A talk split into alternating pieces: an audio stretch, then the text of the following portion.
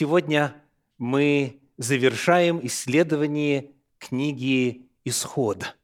Продолжая слушать Божью повесть, мы подошли к проповеди номер 31, если считать от начала, от книги «Бытия». И сегодня у нас 13 проповедь по книге «Исход».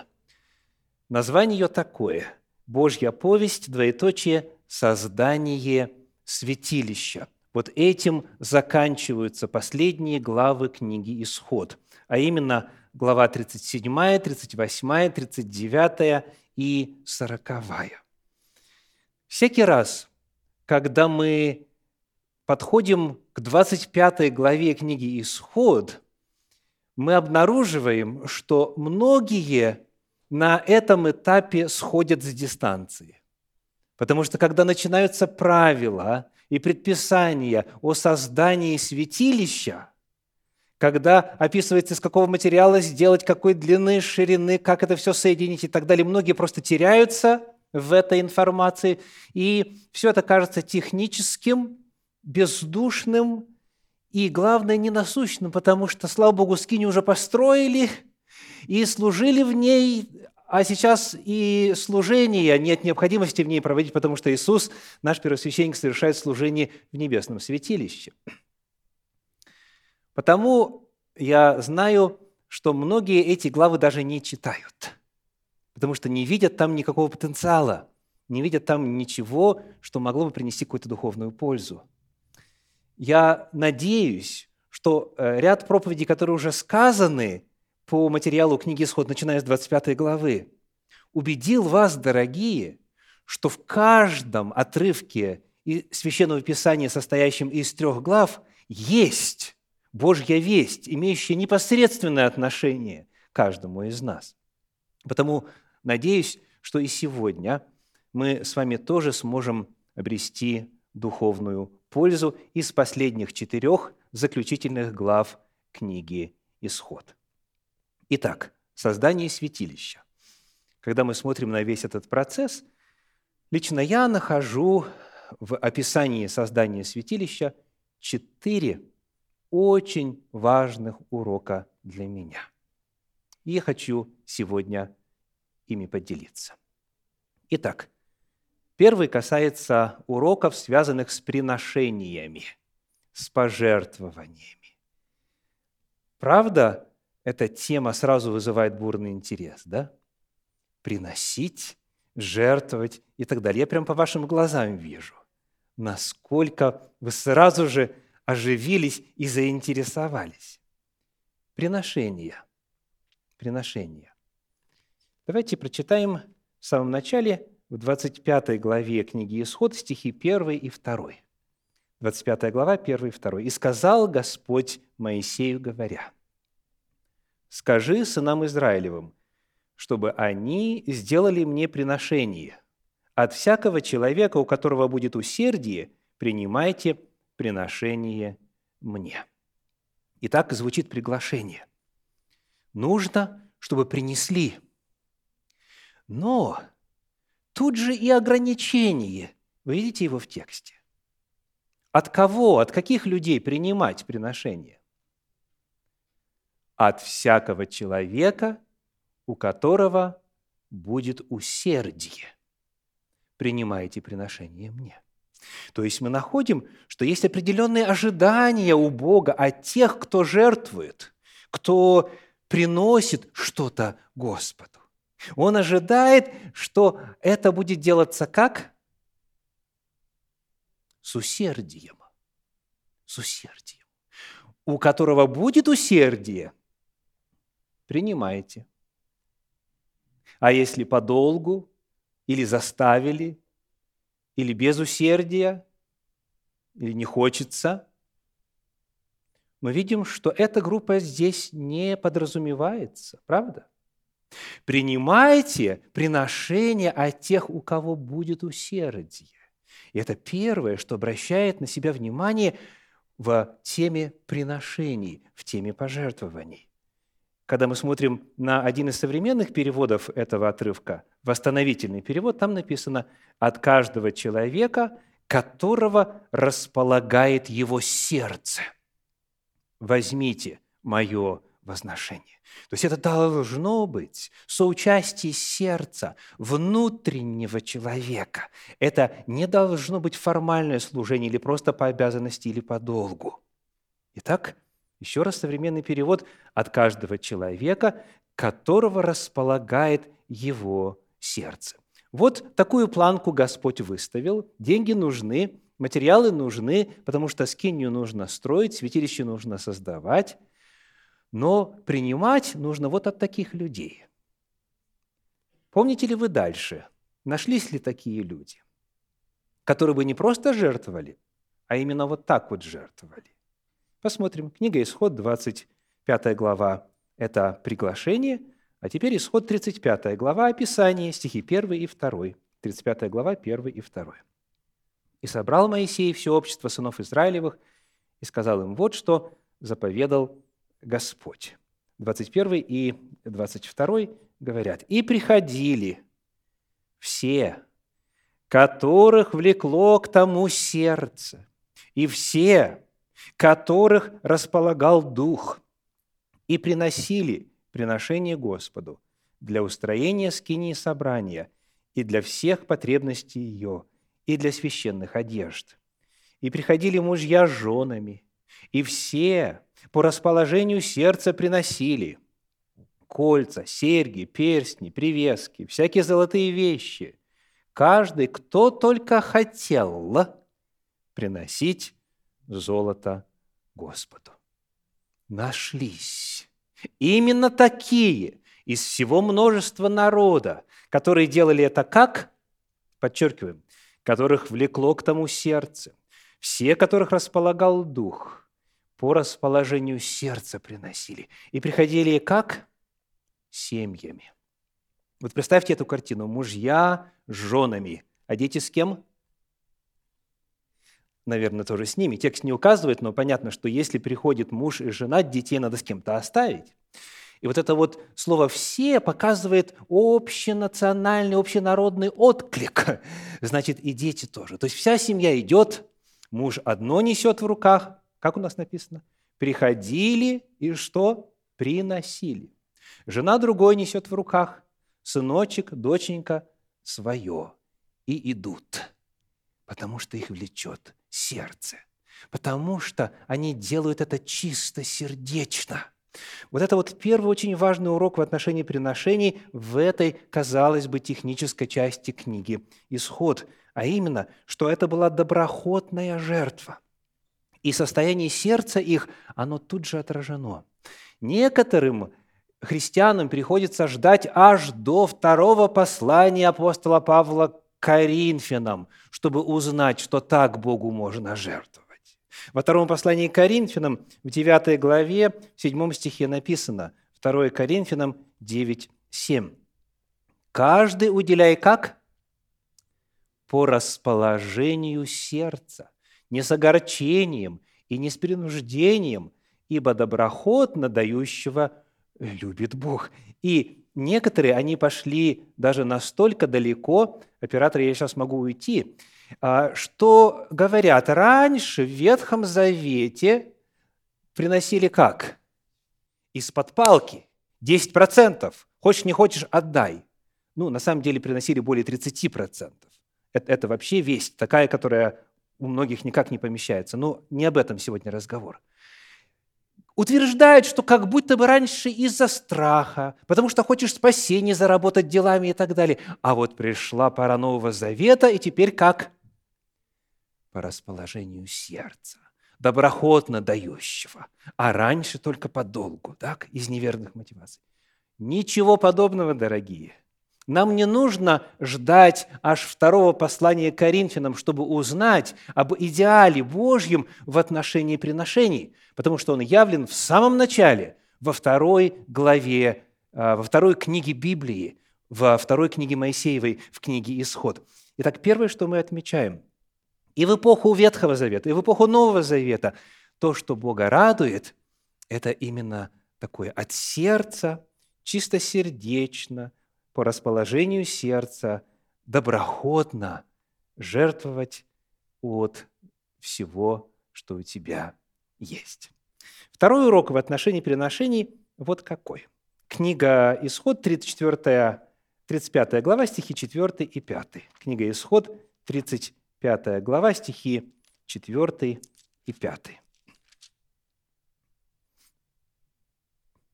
«И сказал Моисей всему обществу сынов Израилевых, вот что заповедал Господь. Сделайте от тебя приношение Господу. Каждый по усердию пусть принесет приношение Господу. Золото, серебро, медь и так далее. Итак, Моисей передает Божье приглашение, Божий призыв. И читаем в следующей 36 главе, стихи с 3 по 7, написано. «И взяли они от Моисея все приношения, которые принесли сыны Израилевы на потребности святилища, чтобы работать. Между тем, еще продолжали приносить к нему добровольные дары каждое утро. Тогда пришли все мудрые сердцем, производившие всякие работы святилища, каждый от своей работы, какую кто занимался, и сказали Моисею, говоря, народ много приносит, более, нежели потребно для работ, какие повелел Господь сделать. И приказал Моисей, и объявлено было в стане, чтобы ни мужчина, ни женщина не делали уже ничего для приношения во святилище, и перестал народ приносить. Запаса было достаточно на всякие работы, какие надлежало делать, и даже осталось. Итак, каков второй элемент, который Священное Писание открывает о природе приношений, о природе жертвенности? Щедрость. Представляете, написано, каждое утро, вот семья проснулась, и говорит, что еще мы можем для Господа сделать? Что еще мы можем принести? И каждое утро, утро начинается с того, чтобы принести Господу дар, чтобы поучаствовать в создании святилища. И вот люди, которые занимались строительством, говорят, все, все, уже более чем достаточно есть. То есть щедрость была явлена очень ярко, очень масштабно, сверх необходимого щедрость. И вот снова – некоторым приходится ждать аж до Евангелия от Луки, чтобы узнать об этой Божьей воле и об этом Божьем идеале. Евангелие от Луки, 6 глава, стих 38. Луки 6, 38. Написано, «Давайте и дастся вам». Это слова Иисуса. «Давайте и дастся вам мерою доброю, утрясенную, Давайте продемонстрируем, что значит утрясенную. Вот когда вы хотите поместить что-то в какой-то емкости, так, вы трясете для того, чтобы какие-то, если есть там еще свободные места, они были заполнены, так, утрясенную. Дальше что еще? Нагнетенную, переполненную отсыплют вам в лоно ваше, ибо какую меру умерите, такой же отмерится и вам». То есть ожидается, что человек вот именно так будет жертвовать.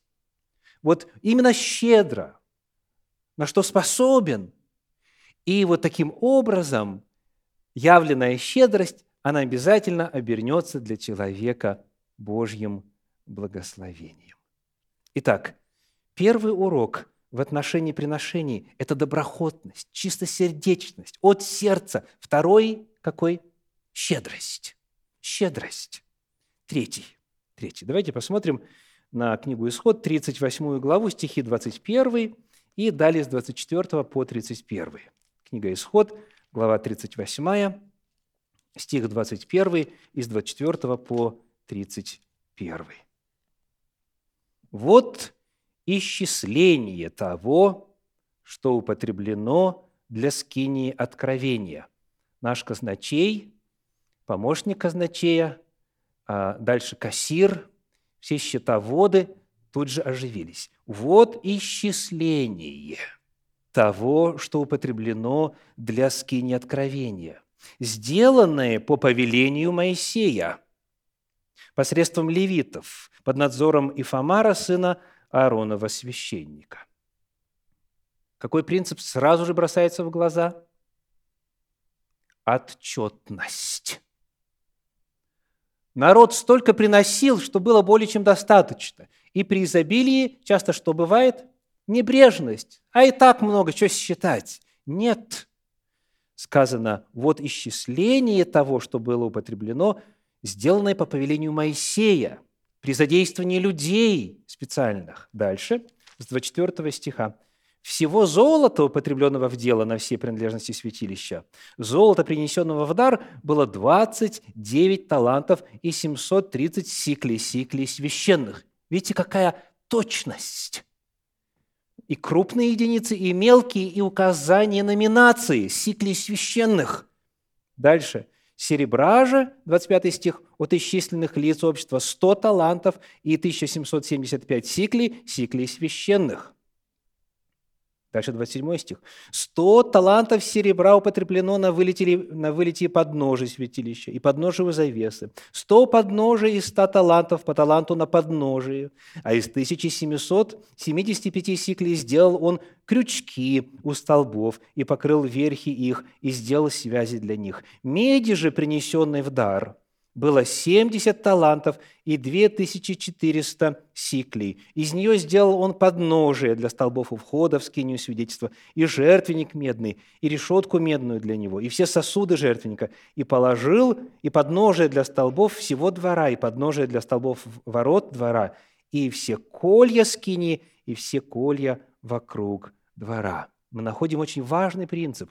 Когда какие-то средства собираются общиной – контексте богослужения, посвященные на какие-то проекты, связанные с религиозной, духовной деятельностью, с церковной деятельностью да, в нашем контексте.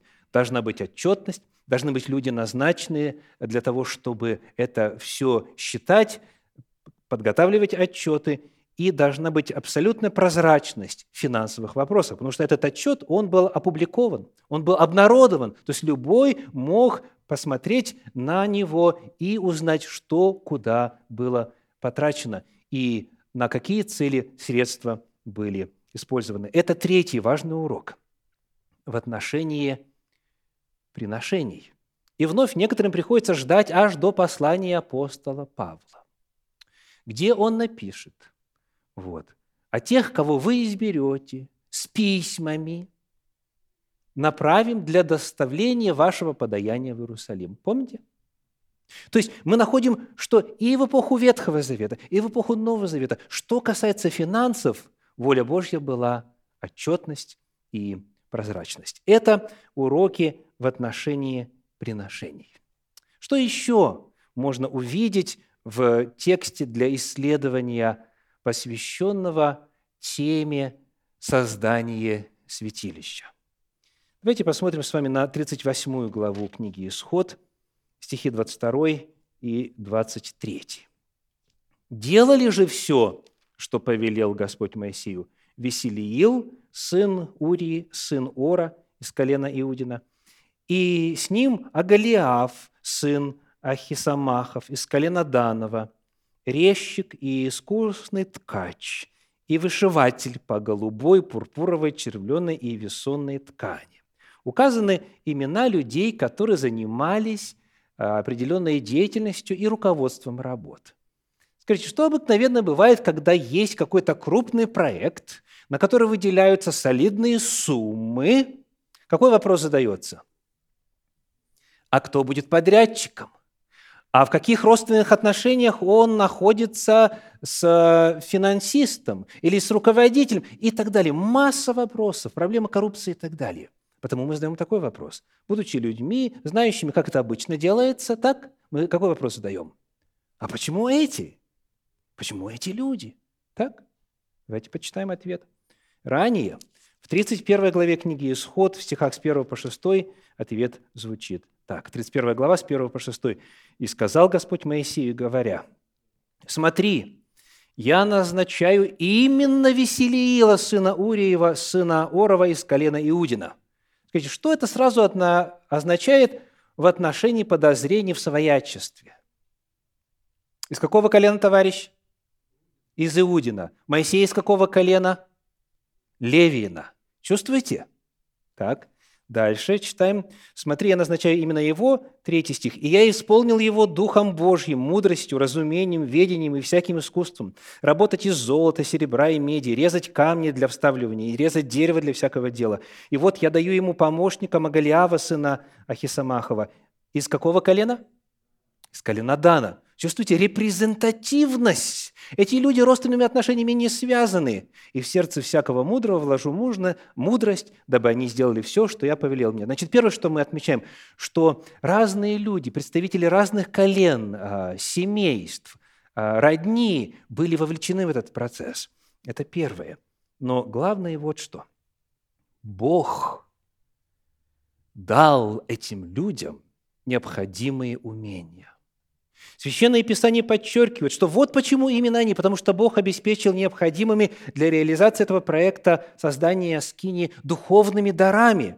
Он, написано, Он дал им Духа, третий стих, Исход 31.3. «Я исполнил его Духом Божиим».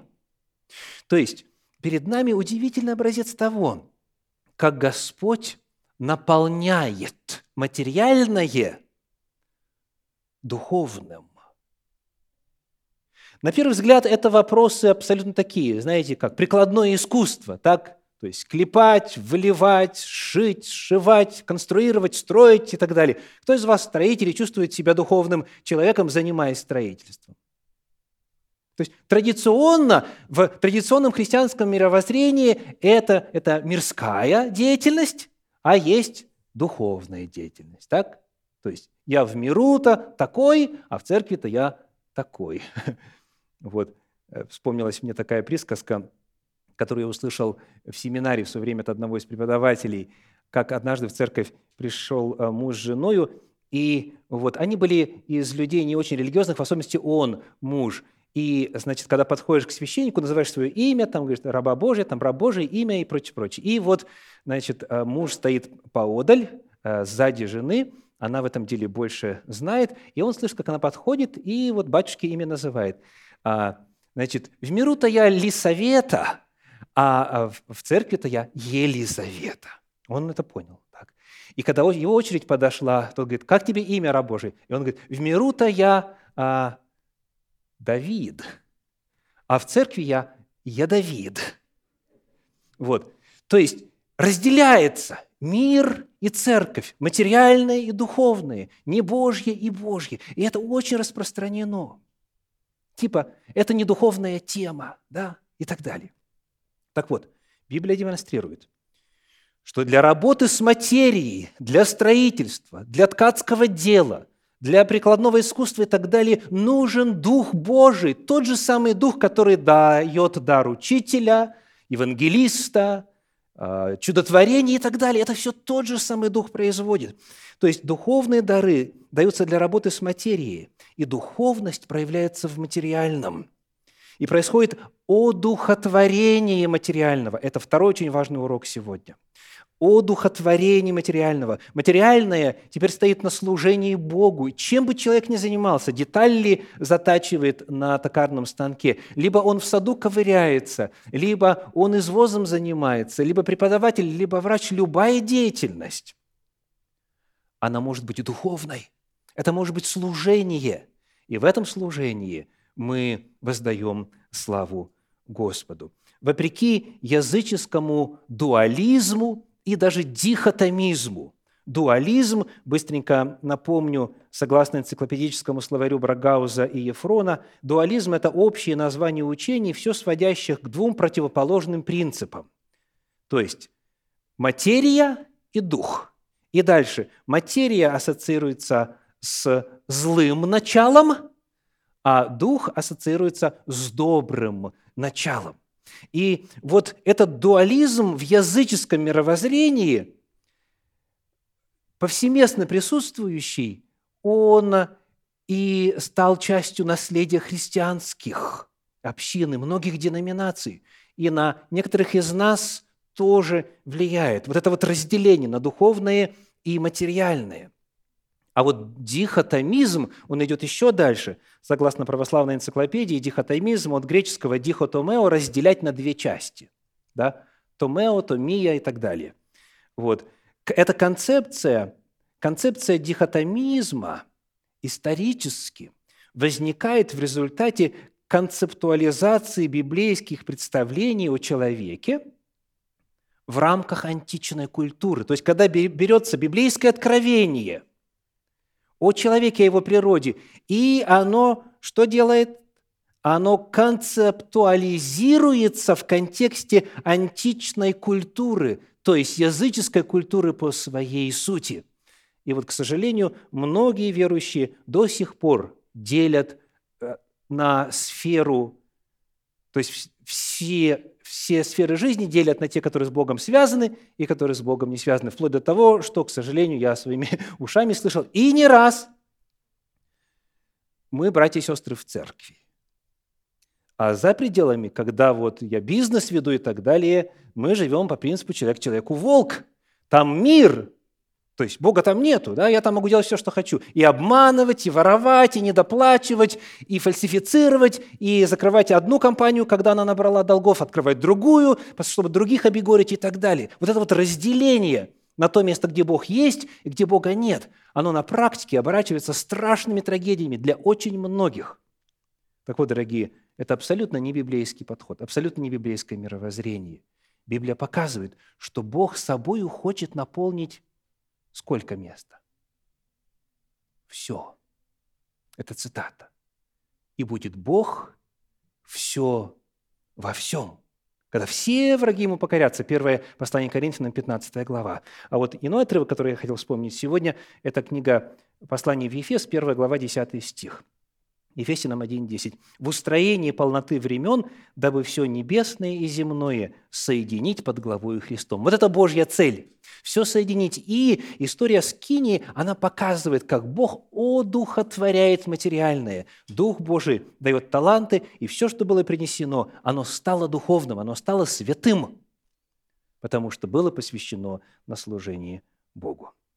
Итак, сегодня первый урок, который мы явно видим здесь, это ряд уроков в отношении приношений, да, три урока. Вторая тема, которая поднимается, это тема одухотворения материи. Третья тема. Посмотрите, пожалуйста, на книгу Исход, 25 главу, стихи 8 и 9. 25 глава, стихи 8 и 9. «И устроят они мне святилище, и буду обитать посреди их. Все, как я показываю тебе, и образец скинии, и образец всех сосудов ее, так и сделайте. В самом начале есть очень четкое правило.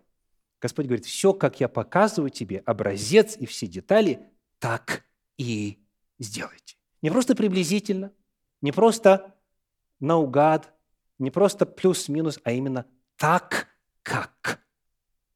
Удалось ли народу Божию реализовать вот именно такой подход к созданию скинии.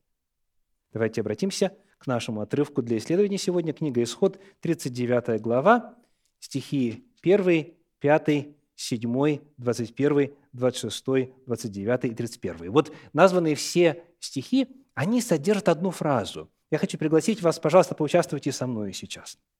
Когда вы будете встречать эту фразу, произносите ее вместе со мною вслух. Хорошо? Внимание на экран, либо, если у вас Библия открыта, то туда, и будем читать. 39 глава, стихи 1, 5, 7, 21, 26, 29, 31. «Из голубой же, пурпуровой и червленой шерсти сделали они служебные одежды для служения во святилище. Также сделали священные одежды Аарону». И вот наша фраза. Читаем вместе. «Как повелел Господь Моисею. И пояс Ефода, который поверх его одинаковой с ним работы, сделан был из золота, из голубой, пурпуровой, червленой шерсти и крюченого весона, все вместе, как повелел Господь Моисею. И положил он их на нарамники Ефода в память сынов Израилевых, как повелел Господь Моисею, и закрепили на перстне кольцами его, с кольцами Ефода посредством шнура из голубой шерсти, чтобы он был над поясом Ефода, и чтобы не отставал на наперстник от Ефода, как повелел Господь Моисею. Позвонок яблока, позвонок яблока, по подолу верхней ризы кругом для служения, как повелел Господь Моисею. Еще два раза. И пояс из крюченого весона, из голубой, пурпуровой червленой шерсти, узорчатой работы, как повелел Господь Моисею, и прикрепили к ней шнур из голубой шерсти, чтобы привязать ее к кедару сверху, как повелел Господь Моисею. Вся 39 глава, она содержит эту фразу. Вот что-то сделали, и указывается, вот как сделали, как повелел Господь, так и сделали.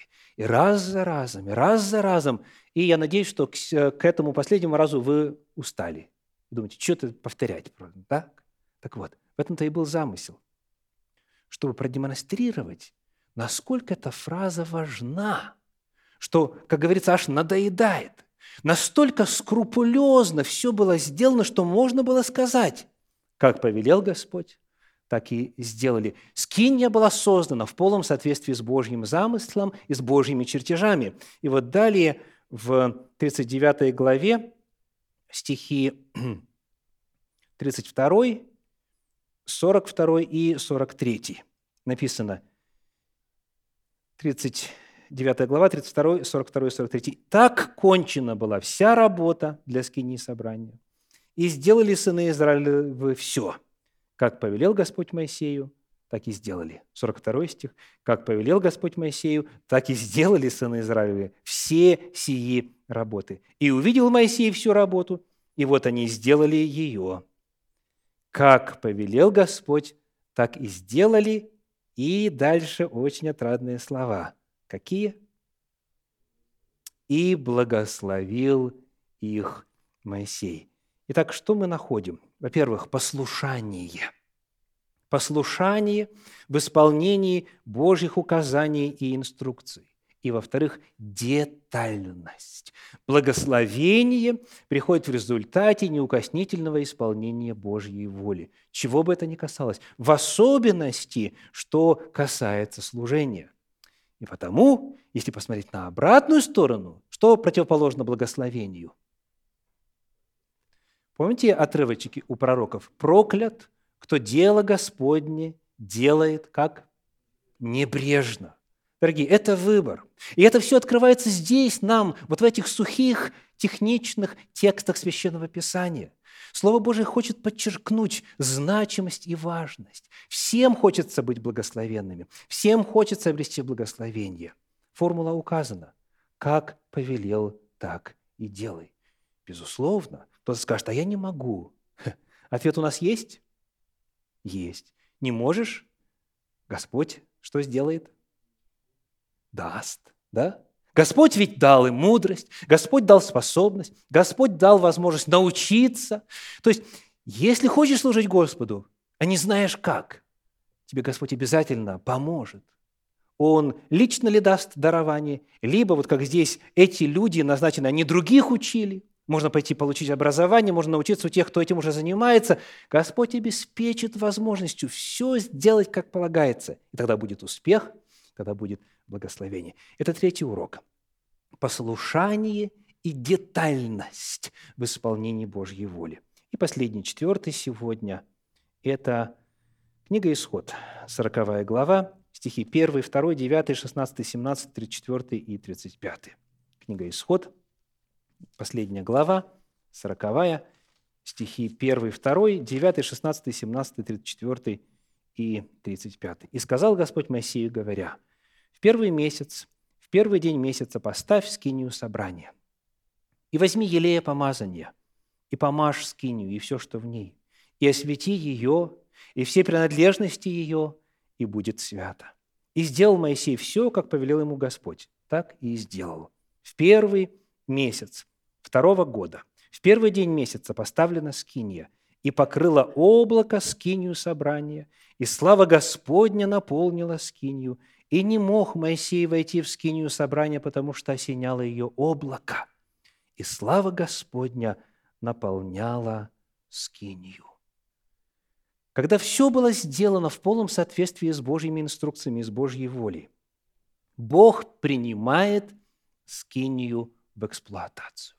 Он говорит, да, вот чертеж, вот то, что я вижу, соответствует. Инспекция пройдена успешно. Многим из вас до боли знакомые слова, да? Так вот, Господь принимает скинию в эксплуатацию. И почему это для него так важно? Почему? Быстренько. потому что это его дом.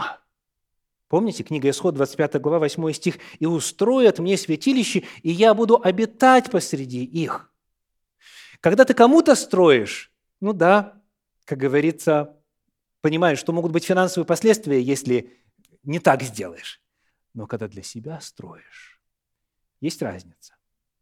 Да.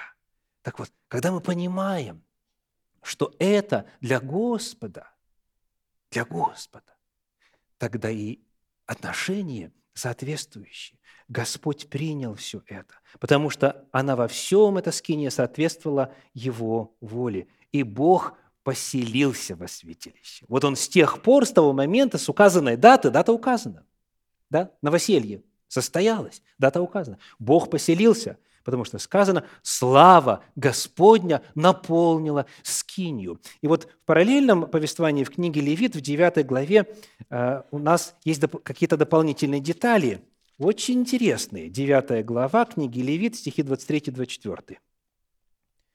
«И вошли Моисей и Аарон в скинию собрания, и вышли, и благословили народ» и явилась слава Господня всему народу. Это мы уже знаем, да? Слава Господня наполнила скинию. А вот что еще произошло. И вышел огонь от Господа и сжег на жертвеннике всесожжений и тук. И видел весь народ, и воскликнул от радости, и пал на лицо свое. Господь видимым образом и славою свою, и огнем продемонстрировал. Он сам зажег огонь на жертвеннике всесожжения. И дальше а, мы узнаем, что дальше, в смысле, после того, вот что происходило. Левит 6 глава, стихи с 8 по 13. Левит 6 глава, с 8 по 13. «И сказал Господь Моисею, говоря, заповедай Аарону и сынам его, вот закон всесожжения. Всесожжение пусть остается на месте сожигания на жертвеннике – всю ночь до утра. И огонь жертвенника пусть горит на нем. И пусть священник оденется в льняную одежду свою и наденет на тело свое льняное нижнее платье, и снимет пепел от всесожжения, которое сжег огонь на жертвеннике, и положит его подле жертвенника.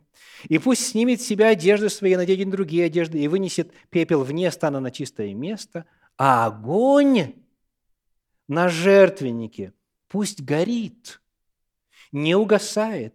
И пусть священник зажигает на нем дрова каждое утро. То есть, когда жертва сгорела, там дрова должны постоянно быть пищей для огня. И раскладывает на нем все сожжения, и сожигает на нем тук мирной жертвы, э, мирной жертвы. Огонь непрестанно пусть горит на жертвеннике и не угасает. Этот огонь был сверхъестественного происхождения. Сам Господь зажег его. Он начал служение во святилище. И потому этот огонь, Божий огонь, Божье пламя нужно было постоянно поддерживать. Он никогда не должен угасать, потому что все остальное, что приносилось, утренние, вечерние жертвы, жертвы повинности, жертвы за грех, все праздничные жертвы и так далее, и фимиам, который воскурялся на углях, взятых жертвенника медного, э, и э, вносимых во святилище. Все это было от того же самого огня, от того же самого огня. Его нужно было хранить для служения. Вот некоторые уроки из Священного Писания, взятые из описания создания святилища. Да благословит вас Господь. Аминь.